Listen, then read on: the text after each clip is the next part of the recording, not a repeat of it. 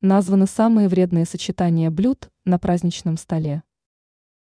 В новогодние праздники столы ломятся от самых разных блюд и закусок.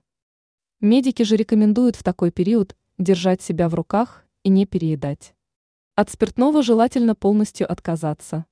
Оно вредит организму, провоцирует аппетит. В крайнем случае допустимо разбавлять вино или шампанское кубиками льда, чтобы выпить меньше. Такое заявление сделала медик Анастасия Чижикова, передает Лента точка ру. Доктор также отметила в беседе с журналистами, что нельзя закусывать алкоголь жирными продуктами. Это создаст только дополнительную нагрузку на организм. Как итог, обострение заболеваний сердца, сосудов, ЖКТ, лишний вес. Кроме этого, Чижикова посоветовала не смешивать на одной тарелке слишком много блюд, а особенно – если речь про майонезные салаты, жирное мясо и икру. Также опасно сочетание этих угощений и алкоголя со сладкими десертами. Ранее мы писали про простые правила безопасного застолья на Новый год.